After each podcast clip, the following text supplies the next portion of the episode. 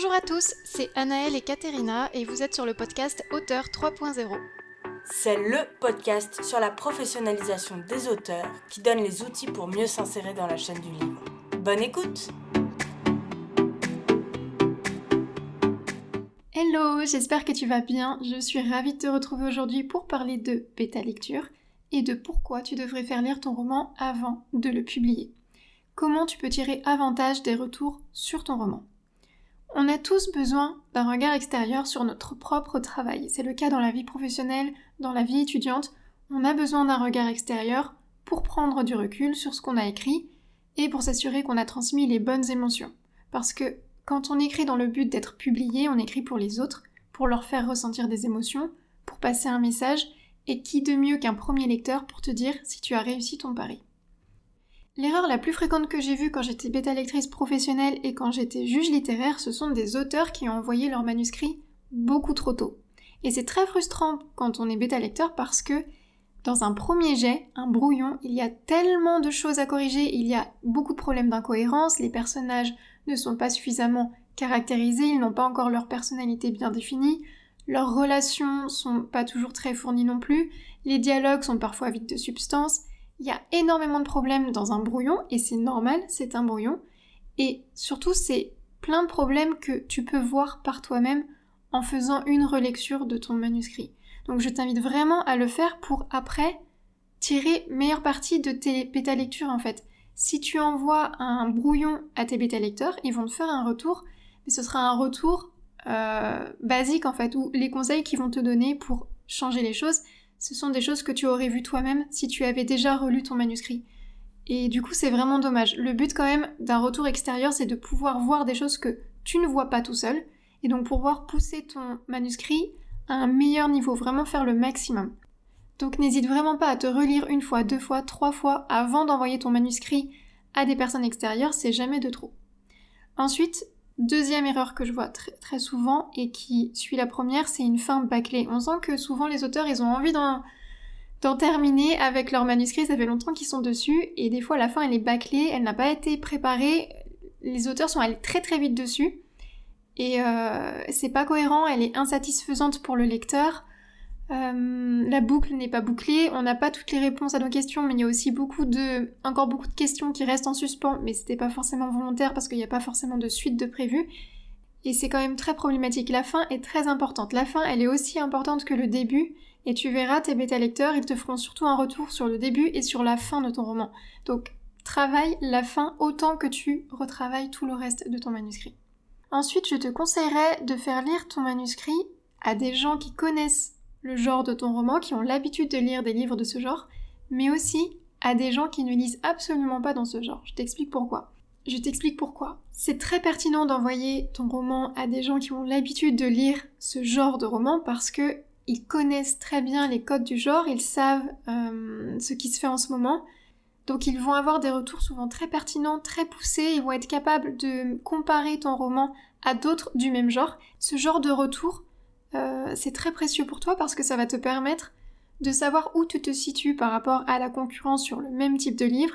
Est-ce que tu t'es trop inspiré, il y a trop de stéréotypes? À l'inverse, est-ce que tu as réussi à te démarquer de, de la concurrence? Est-ce que tu as réussi à mettre les codes du genre, à les utiliser, mais à les détourner un petit peu? Ça, ce sont des questions très intéressantes. Donc voilà pourquoi c'est intéressant de faire lire ton manuscrit à des gens qui ont l'habitude de lire ce genre de roman. Et dans l'autre sens, c'est aussi très intéressant pour toi de faire lire ton manuscrit à des gens qui n'ont pas du tout l'habitude de lire dans ce genre, parce que ça te permet de savoir si tu es capable de d'amener des lecteurs dans ton histoire, de leur faire découvrir un univers, même si d'habitude ils ne lisent pas, que ce soit des thrillers, des poèmes, de la fantasy, peu importe. C'est aussi très pertinent. Du coup, tu vas avoir, tu peux avoir comme ça des retours beaucoup plus naïfs, plus enfantins d'une certaine manière, et c'est très intéressant aussi de voir si tu es capable justement d'amener des gens dans ton univers. Un autre point aussi, les bêta-lectures se font souvent euh, sur des documents partagés, par exemple Google Drive, c'est le plus souvent, c'est ce qu'on trouve, et du coup tous les bêta-lecteurs, parce qu'en général on fait appel à plusieurs bêta-lecteurs, et je te conseille de faire appel à 4-5 bêta-lecteurs en moyenne, et c'est vrai que souvent on a des retours sur les documents partagés, donc tous les bêta-lecteurs font leur retour sur le même document, donc on voit les commentaires des uns et des autres, leurs réactions. à la fois il y a des avantages, c'est vrai qu'il y a l'avantage de, euh, pouvoir rebondir et échanger sur le commentaire d'un autre bêta lecteur et d'approfondir un petit peu la réflexion, le ressenti qu'on a eu, donc ça peut être hyper intéressant, mais moi j'y vois aussi un, un souci de d'uniformisation sociale. Même si en tant que bêta lecteur on se dit non je vais faire un retour vraiment euh, objectif, je vais pas me laisser euh, influencer par les avis des autres, malgré tout c'est quand même ce qui arrive parce que on est comme ça, on a toujours besoin de, rester un peu dans, le moule, même si vraiment on essaie de faire attention, il y a des fois, on n'arrive pas à le faire. Et hum, je vais te prendre un exemple. Euh, sur une bêta lecture que j'ai faite pour une amie il y a quelques mois maintenant, il y avait une phrase qui faisait mention euh, d'un habit religieux. Et euh, la façon dont c'était dit, je me suis demandé si ça poserait pas problème. C'était de l'humour, mais je me suis dit, tiens, peut-être que ça pourrait heurter certaines personnes, les personnes hum, qui ont cette religion. Mais euh, comme j'ai vu que personne euh, n'avait fait de remarques sur ce point-là dans le document partagé, après j'ai oublié, je suis passée à autre chose et après dans mon compte rendu euh, final, j'ai oublié d'en parler. Et après, c'est une autre bêta lectrice qui en a parlé à l'autrice et elle qui a posé la question à tout le monde. Est-ce que vous aussi vous avez remarqué cette phrase? Est-ce que vous trouvez qu'elle était déplacée ou pas? Et là, j'ai pu donner mon avis et finalement, je crois d'ailleurs que l'autrice a enlevé cette phrase. Mais je m'étais laissée avoir par l'uniformisation sociale, alors même que je m'étais dit non, il faut absolument que, que je donne mon avis le plus clair, le plus objectif possible et vraiment que je ne me filtre pas parce que c'est à l'auteur ensuite de faire un filtre. Donc c'est le piège pour moi des documents partagés. Tu peux faire un, document partagé pour certains de tes bêta lecteurs et peut-être certains. Si tu as des bêta lecteurs qui ne lisent pas en même temps que les autres, par exemple beaucoup plus tard, beaucoup plus tôt, tu peux à eux leur envoyer un questionnaire à part et du coup, ça te permettra aussi d'avoir des retours vraiment où tu sais qu'ils n'ont pas été influencés par les autres bêta lecteurs. Je pense que c'est quand même assez intéressant. Je te conseille ensuite d'envoyer un questionnaire en amont à tes bêta lecteurs pour les aiguiller justement sur les retours que tu attends d'eux. Donc pose-leur des questions sur tous les éléments importants d'une histoire, à savoir les premiers chapitres toujours parce que c'est l'exposition des intrigues, des personnages, de l'univers, c'est très important des questions sur la fin, des questions sur les descriptions, sur les personnages, sur le rythme, sur euh, le style d'écriture. Et n'hésite pas aussi à ajouter des questions bien plus spécifiques si toi tu as des interrogations très précises. Par exemple, est-ce que dans telle scène, la réaction de ce personnage, elle est cohérente avec sa personnalité Donc n'hésite surtout pas à être spécifique et vraiment à aiguiller ton bêta lecteur, ça va les aider à répondre à tes questions et à te faire des retours pertinents que tu pourras ensuite utiliser pour améliorer ton roman. Donc, ne pose pas trop de questions ouvertes parce que tes bêta, lecteurs risquent d'être perdus, de ne pas savoir comment répondre et même de ne pas répondre du tout. À la place, je t'invite à créer un questionnaire avec une échelle de réponse. Par exemple, sur ma fiche de bêta lecture, j'ai mis une échelle de notation de 1 à 5 en fonction de si la personne est d'accord ou pas du tout d'accord. Tu peux également euh, créer une échelle de réponse de pas du tout d'accord à tout à fait d'accord. C'est facile à cocher, tu peux ajouter beaucoup de questions de cette manière, ça permet à ton bêta lecteur de remplir la fiche assez facilement, et à la fin d'une série de questions sur par exemple les personnages, là tu peux ajouter une question ouverte, et là tu auras plus de réponses de ton bêta lecteur parce que tu lui auras déjà donné des éléments d'information, tu lui as déjà posé des questions avant qui ne seraient peut-être pas posées avant, et du coup ça lui donne des billes pour te répondre après, pour vraiment te faire une, une réponse plus, plus globale, plus, plus développée en fait. Ensuite, je te conseillerais de faire lire ton manuscrit à des gens que tu connais et à des gens que tu ne connais pas. Les gens que tu connais, ils seront beaucoup plus bienveillants avec toi, ils ont envie de t'aider, ils seront pleins de bonnes intentions et euh, en général, tu es sûr aussi qu'ils vont te faire un retour parce que des BT lecteurs qui ne font jamais de retour, malheureusement, c'est assez fréquent. Et pourquoi aussi envoyer à des gens que tu ne connais pas? Parce que comme ils ne te connaissent pas, ils auront moins peur de te blesser, ils seront moins complaisants et ils auront probablement un retour plus objectif. Et ça, c'est important aussi de... Parce que les lecteurs que tu vas toucher ensuite, quand tu publieras ton roman, ce sera des lecteurs que tu ne connais pas.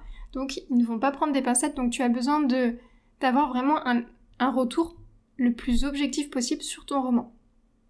Et d'ailleurs, n'hésite pas à préciser en amont à tes bêta lecteurs, ceux que tu connais ou ceux que tu ne connais pas, que tu as besoin d'un avis constructif, argumenté, donc c'est-à-dire basé sur des éléments objectifs.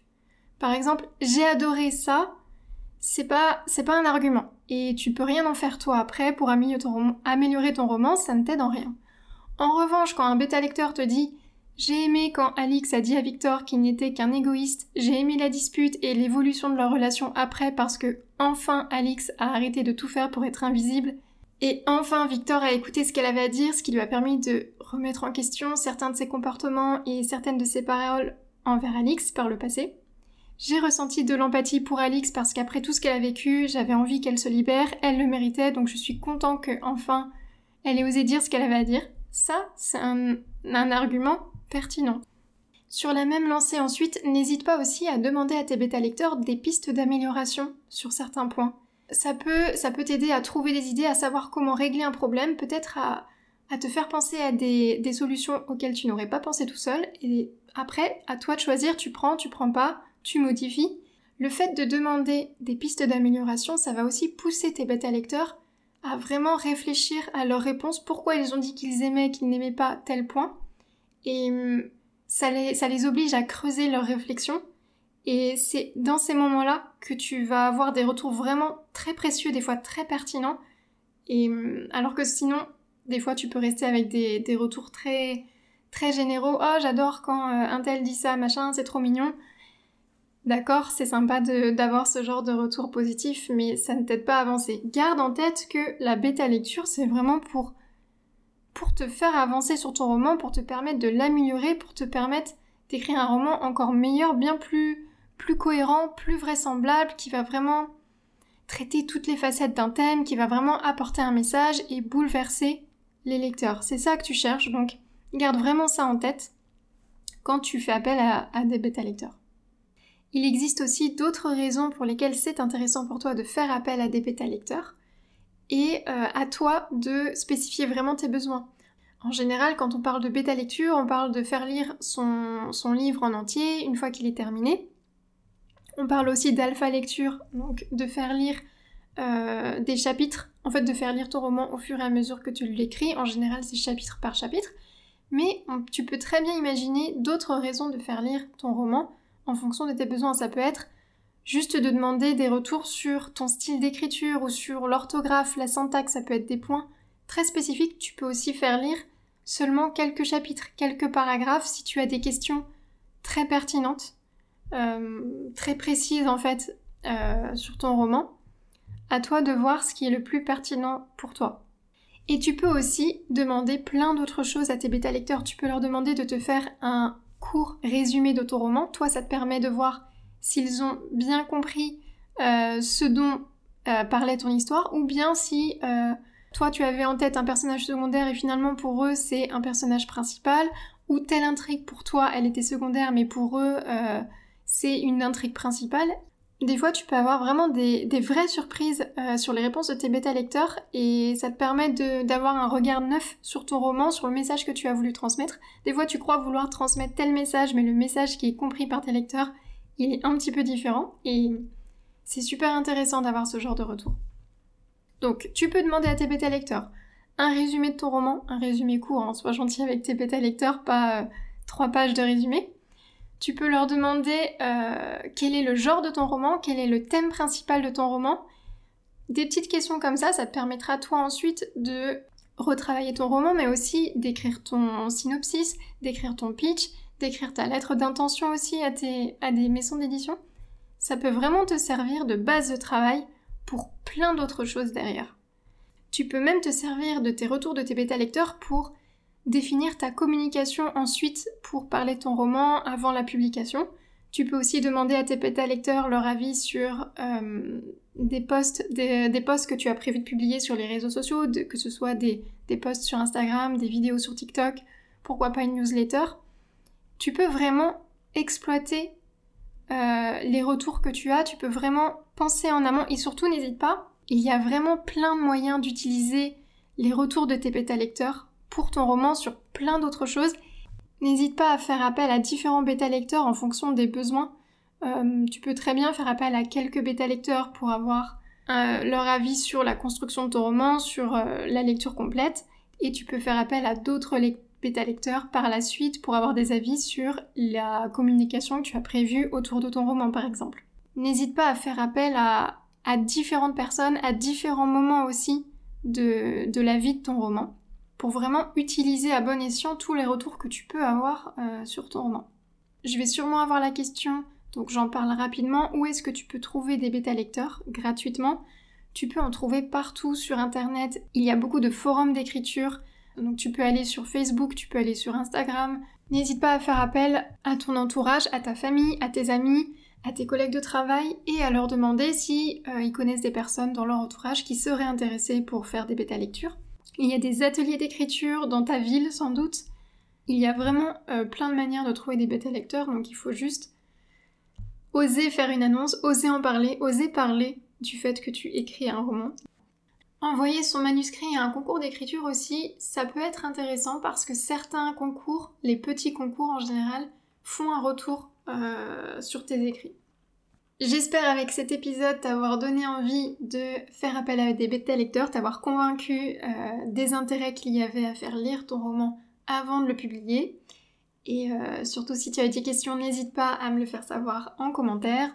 Tu peux aussi nous laisser un 5 étoiles pour faire connaître ce podcast à d'autres auteurs et autrices de ton entourage.